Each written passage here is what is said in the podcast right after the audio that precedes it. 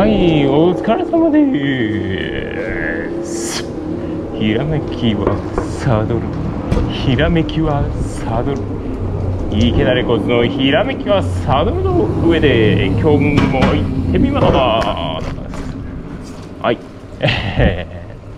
この最初の言葉はですねどう調子乗るかっていうのをですねいつも考えて言うんですよ。まあ、ここら辺からあのそのポッドキャストのですね、えー、調子具合が決まるというですね、えー、最初が暗いともう全部暗いと思ってですねもうこうタイトルを言うところで 僕のこうテンションというかスイッチをこう切り替えるっていうあの役目があるんで あのそこをなるべくこう調子に乗るようにしてます。はい。さあ。今日の出来事、まあ、今日の日報みたいなもんなんですけど、えー、まとめるとですね今日涼しいんですよ。なんか涼しい。あの気温がカクッと下がったような感じで、まあ、35度6度が続いとったんですけど今日30度ぐらいじゃないですかね。かなりあの涼しいです。でえー、気温が低いおかげでこう猛暑のようなふわーっとするようなこともなく湿気も少なくてすごい過ごしやすい秋を感じるような一日でしたね。うん。なかなか過ごしやすい日でした。まあ今日はあの残念ながら、えー、仕事をやったんですけども休日同じような天候になればですね自転車で走りに行きたいと思ってます。はい。では始めます、えー、池田レコーズのひらめきはサドルの上で、えー、このポッドキャストは、えー、Spotify と Amazon ポ Amazon じゃない？間違えた、えー、Apple ポッドキャストで、えー、配信しております。自転車に乗りながら自転車に関することを自転車で走りながらですねお話ししていくという内容です。さあ今日のテーマはチタンの思い出ですね、えー、さっきあのネタを提供してって、えー、清水さんとですね、えー、村上君という自転車仲間に聞いたらですねチタンってどうやっていう話が出たんでもうそっくりそのまま使わせていただきます。さあチタンですね。自転車とチタンまああの憧れの、え組み合わせでもあると思うんですよ。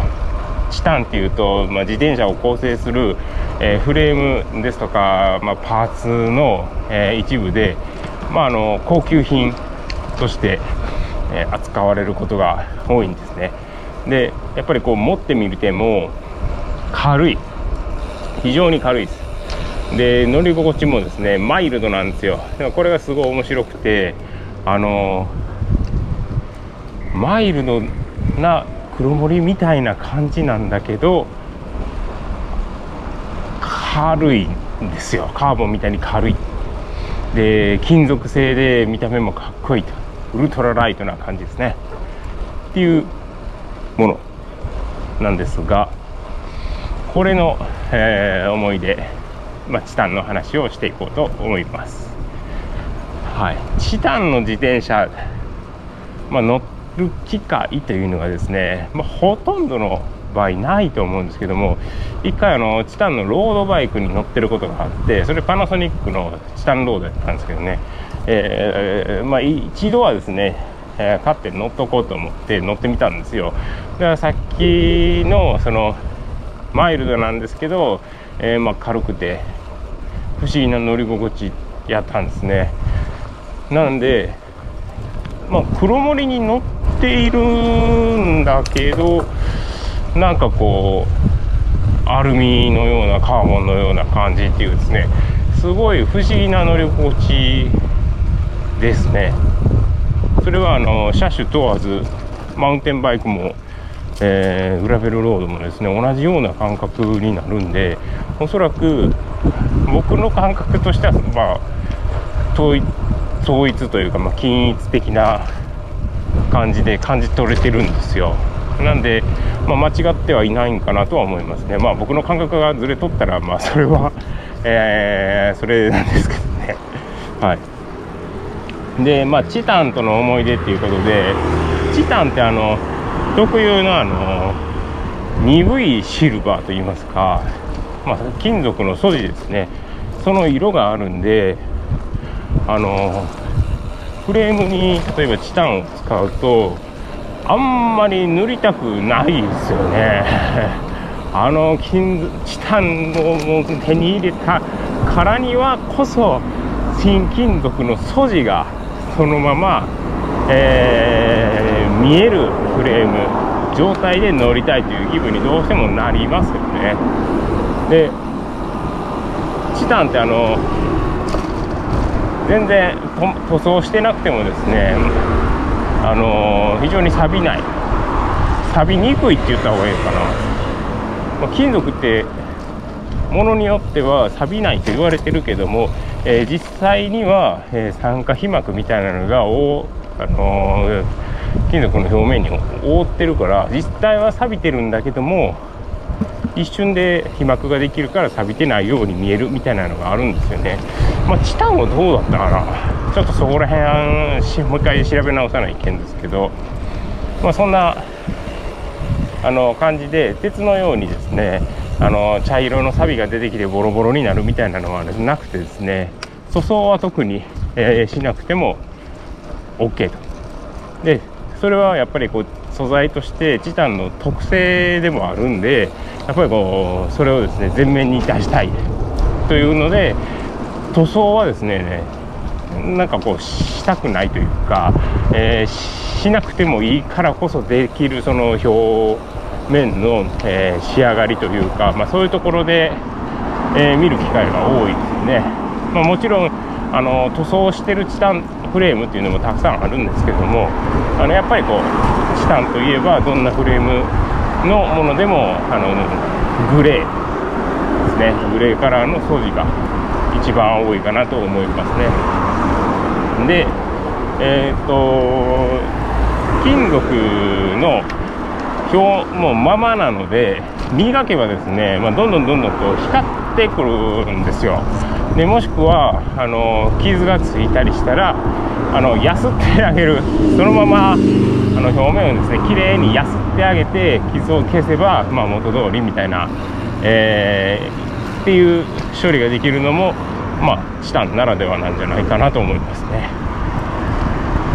チタン。で、えっと、チタンの自転車のパーツっていろいろあるんですよ。あのフレームセットだけじゃなくて、えー、例えばヘッドセットとかボトルゲージとかステムネジシートポストなどなどあるんですけど、えー、だから手に入れようと思ったらなんとか手に入っちゃうんですね。一応高級高級素材の高級品ではあるんですけども要所要所で見ると、まあ、フレームとなるとですね、まあ、かなりの、えー、額になるんですけど小物パーツでいけばどっかにチタンを入れることはできるとえいう感じですね。で今回のテーマはチタンの思い出ということやったんで、え、自分が実際に手に入れたチタンの、え、グッズについてちょっとお話ししようかなと思います。えー、チタンの思い出。まあ間違いなくですね最初に衝撃を受けたのはヘッドセットですね。クリス・キングのヘッドセットです。でこれがですねあの今広島に住んでるんですけどあの県外から来たですね女性のサイクリストの方がいたんですよ。あ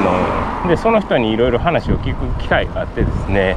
えー、自転車のことを教えてもらってたんですけどその女性のサイクリストが、えー、ネイビーのカラーの、えー、ハンターという、え自転車に乗ってたんですね。でそのハンターの自転車になんかこうピカーンってこう輝くヘッドセットがついとったんですよ。もうそれ今から何年前や？10年ぐらい前ですかね。もう本当に10年前ですよ。今でも覚えてるんですからね。その見た初めて見た時。その時にそのネイビーで車体はすごい落ち着いてるんですけどヘッドセットが異様に輝いてると。でその輝きがメッキじゃないんですよ。メッキじゃ。メッキってあの鏡のようにですねギラリと、えー、光をこう放ってるんですけどそういう何て言うんかなそういう輝きじゃないんですよ。上に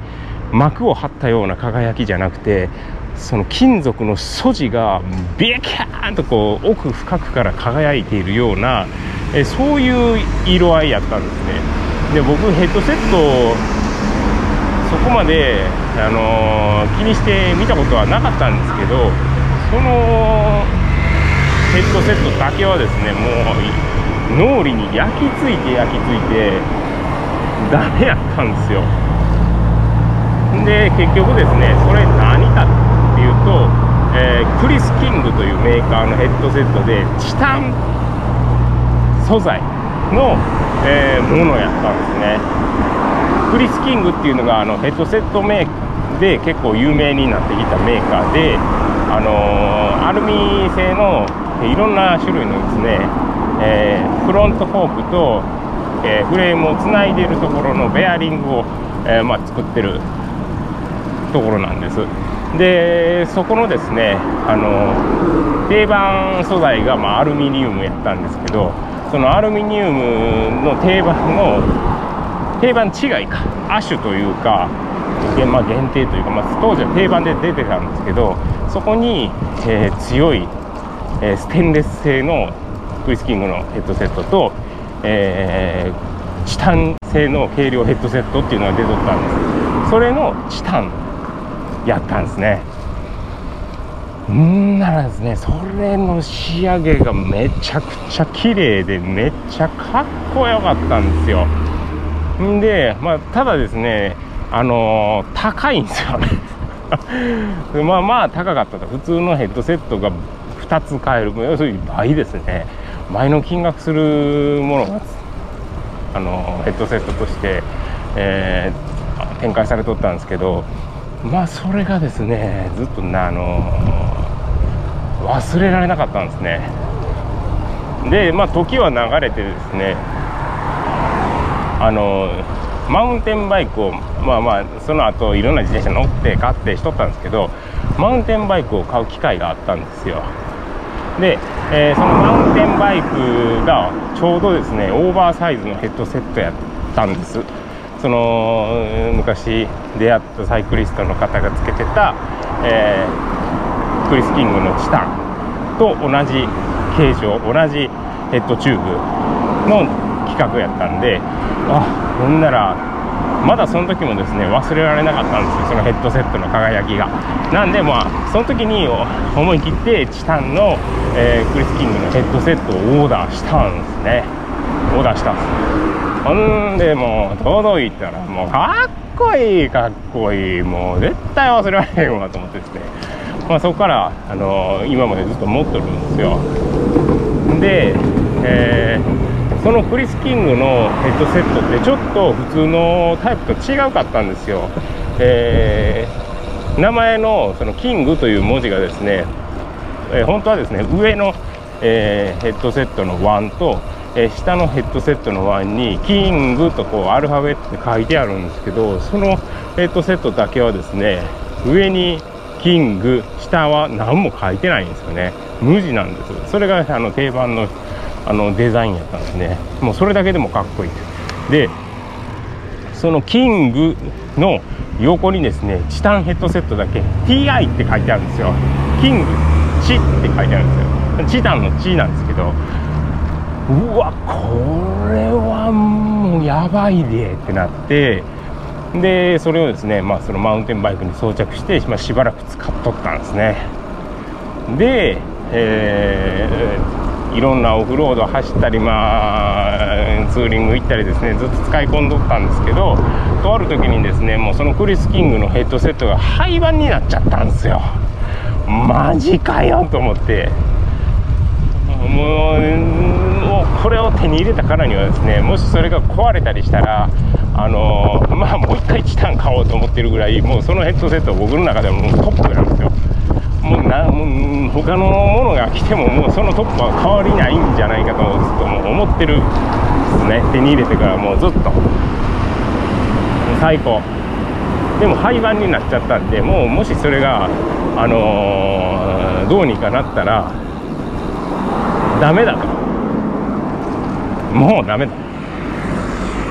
いうので、まあ、最近はですね、あの使いたく使いたくて使いにくくなってるんですけど、まあそのまあまあそれは置いといて、えー、ヘッドセットを使ってたんですほんで自分でですね、あのヘッドセットを、えー、取り外そうとしとったんですけども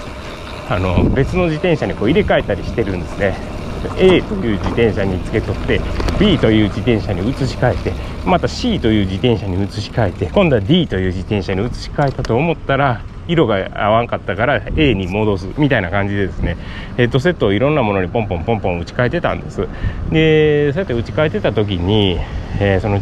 キングのですねヘッドセットのベアリングがちょっとおかしくなっとったんですよ。であの、ヘッドセットパコッと打ち出した時にですねそのベアリングが全部ですね吹っ飛んで壊れちゃったんです。でああまマジかよと思ってですね相談したらあの、修理してくれると言うんですよ。クリス・キングさん。で、えー、メーカーに送って、えー、帰ってきたんですけどね。その帰ってきたらもうあの何？今まで使ってたやつを本当にそのままベアリングを打ち替え打ち替えて帰ってきたんですけどもう隅から隅までもうビッカビカあの間違いなく自分が使ってたやつなんですよ。自分が使ってたやつ。もうあの自分しかわからないあこの時についた傷がしっかりとその外側の湾には残ってるんですけど、まあ、それを除いたとしてもなんでここまで綺麗にしてくれたんやっていうぐらいあのピッカピカになって帰ってたんですよ。もうそれでですね余計に好きになってしまってもうこれあかんわってなってでそこからまた修理してもらったやつをずっと使い込んでるんですよね。で、まあ、今になって、えー、クリス・キングのそのヘッドセット。今はですねどの自転車にも装着してないんですよ。なんかですね装着するとやっぱりこう圧縮してヘッドチューブの中にこうギュッと入れるんでそれ何回も繰り返しとったら すり減ってまうんじゃないかみたいなですね。あのすり減って最終的にガバガバになるんじゃないかみたいな変なこう気を使ってしまってですね。なかなかなかなか使えないんですよ。もうあのそのヘッドセットはですね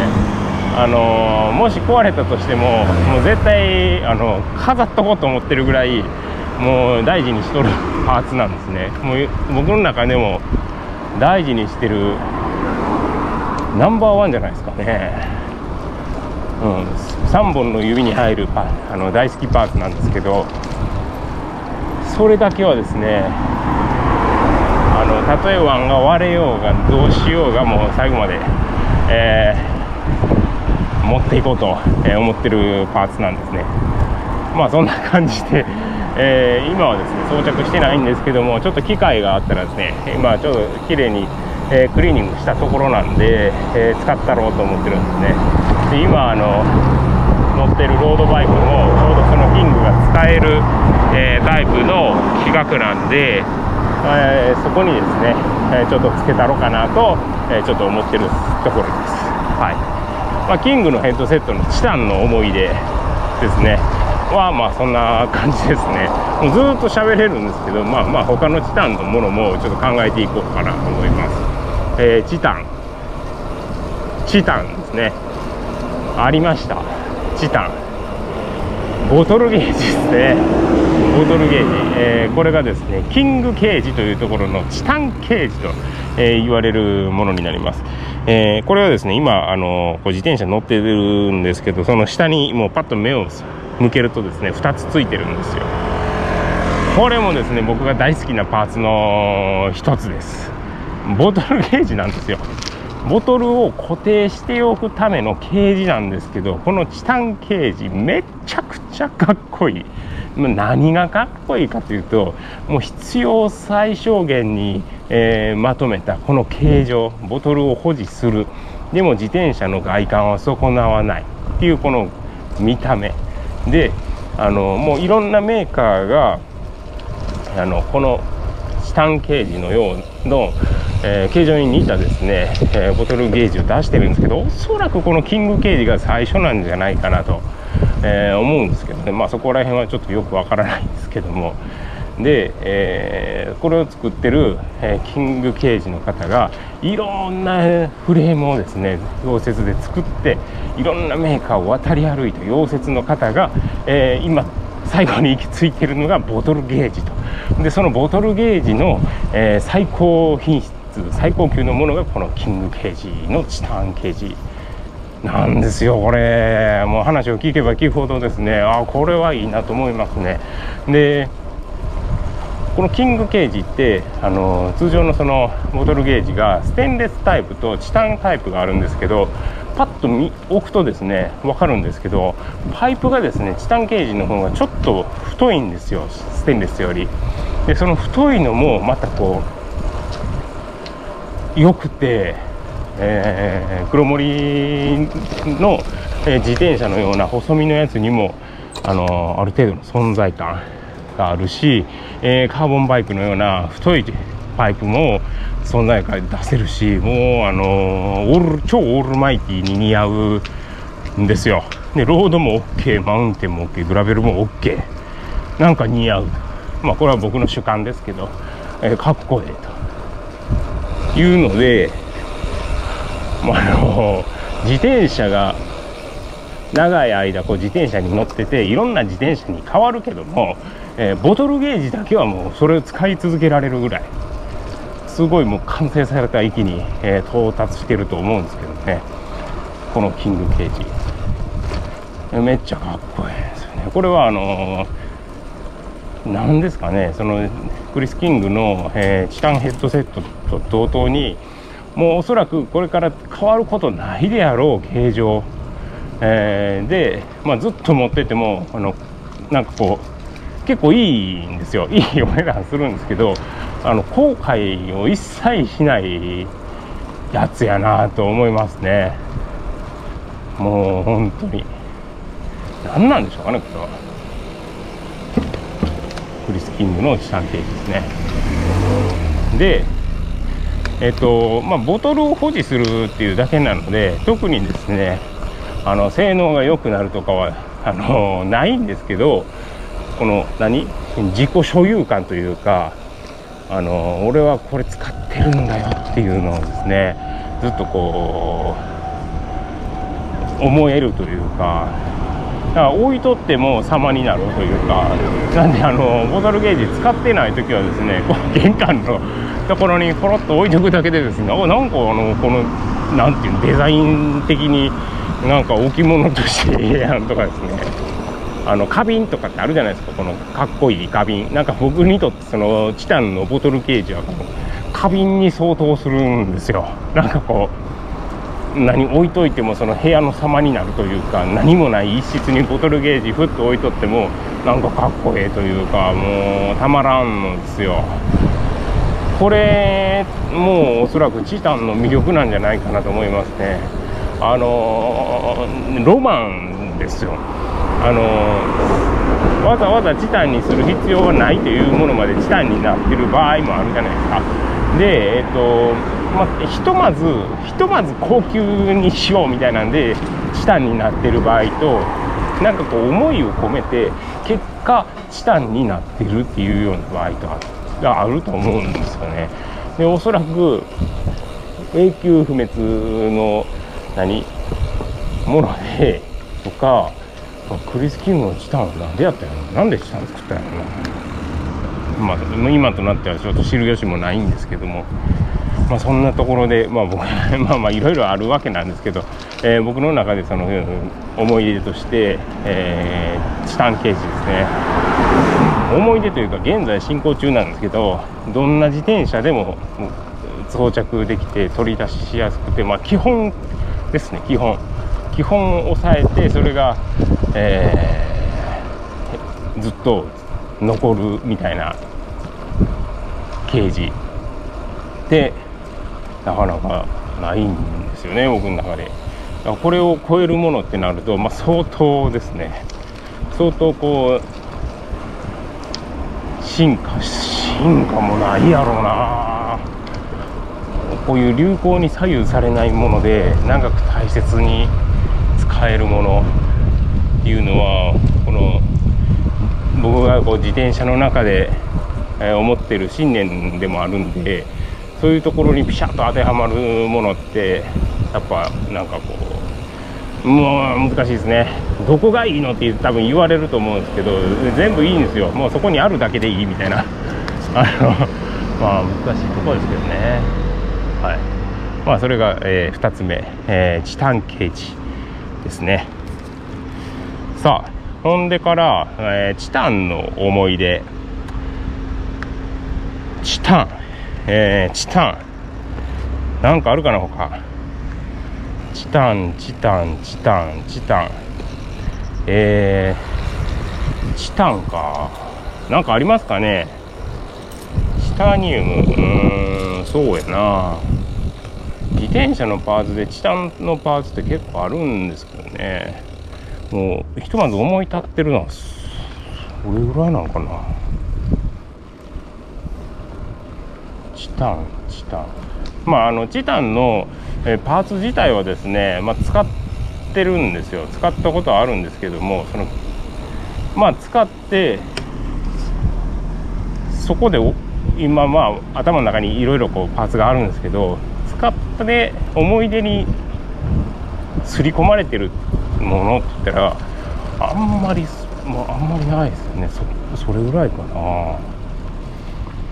チタン。まあ例えばシャフトがですねベアリングのシャフトがチタンになったものとかですね。まあまああるんですけどでどうなんて言われたらまあようわからんっていうぐらいですからね。うーんチタン。チタン。あとはですね、えー、クイックレバーのシャフトがチタンになってるとか BB のシャフトチタンになってるとか、えー、まあいろいろあるんですけど自分が使った中でやったらまだないかな。あまあこれチタンの思い出ではないんですけどあのー、アメリカの方でマウンテンバイクに乗ってるベテランサイクリストの方がいらっしゃってですね、えー、その人にですねマウンテンバイク最近どんなの乗ってんの？って聞いたらもうチタンしかありえねえよ。って言ってたんですよ。えなんで？って聞いたらあの基本的にマウンテンバイクって、えー、オフロード行くんでオフロード行ったらまあ泥が跳ね上がったり泥の、えー、中に、まあ、まあ、水分が混ざってるんで水分がこうついたりしてでそのままにするんだよ。ってまあ、アドベンチャー系の自転車とかになるともうそもそも、えー、2週間3週間雨の中泥の中走り続ける。で宿泊してテント張ってみたいなのがあるから、まあ、メンテナンスもしづらい。そしたらでもあそう荷物も運ぶしけど、えー、自車体も軽くないといけない。でそしたらもう錆びないチタンしかないんだよ。とか言ってですね。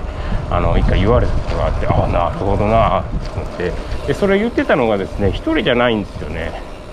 1人じゃなかったんです。そのアドベンチャーの、えー、走り方をするサイクリスト。まああの特にこうオフロード自然環境が非常に充実した国の、えー、方に聞けば聞くほどベテランになればなるほどやっぱりチタンっていう存在が出てくるんですよね。あの環境に左右されにくいとかですね。え雨の日に錆びにくいとか、えそういうところで、まあ、最終的にチタンにたどり着く人が、えまあまあ多いと。で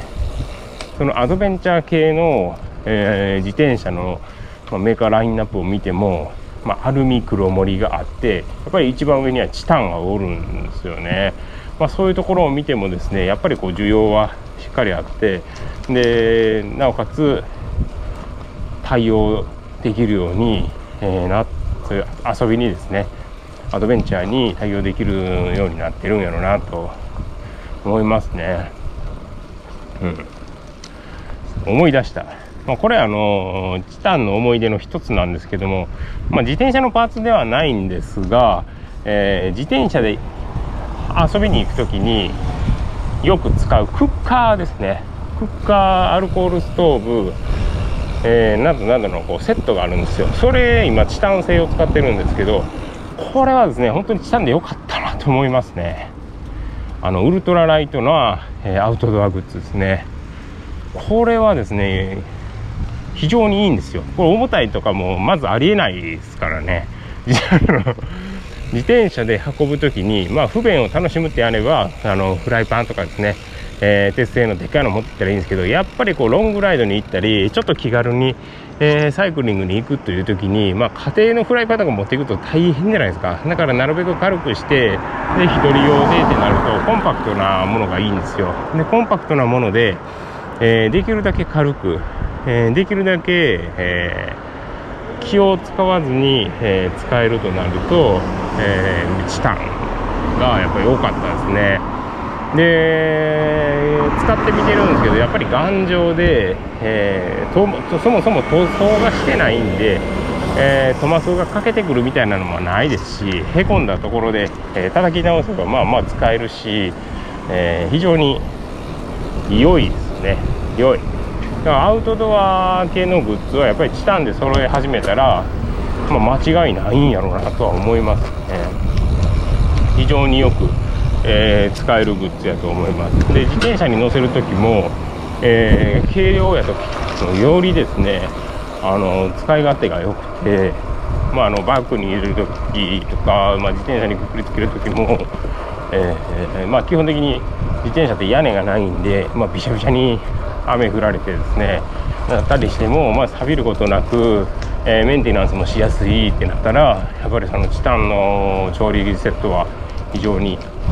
えー、いいですね。役立ってくれますね。まあそこが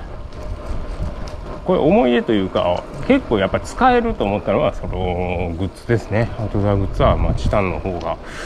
非常に良、えー、かったですね。はい。まあそんなとこかな。さあえっ、ー、とチタンにまつわる思い出ということでえー、今回ちょっとお話ししてみました。まあほとんどクリス・キングと、えー、チタン・ケージになっちゃったんですけども。まあそんなところかな。その2つはですねあの僕がもういろんなパーツ試してきましたが、まあ、今でも忘れられない、えー、使い続けたい、えー、パーツの、えー、となっております。チタン素材。まあなかなかですね、え高価なものにはなるんですけど1個はですね、え何か使っていただけるとその魅力ロマンに、えー、感じていただけるんじゃないかなと思います、えー、ということで、え池田レコーズのひらめきはサドルの上で、え今回はチタンの思い出について、えお話しいたしました、えそれではですねまたいろいろ考えていこうかな 何をやねんっていうところですねはい、では今日はこの辺りで終わります。どうもお聴きいただきありがとうございました。では。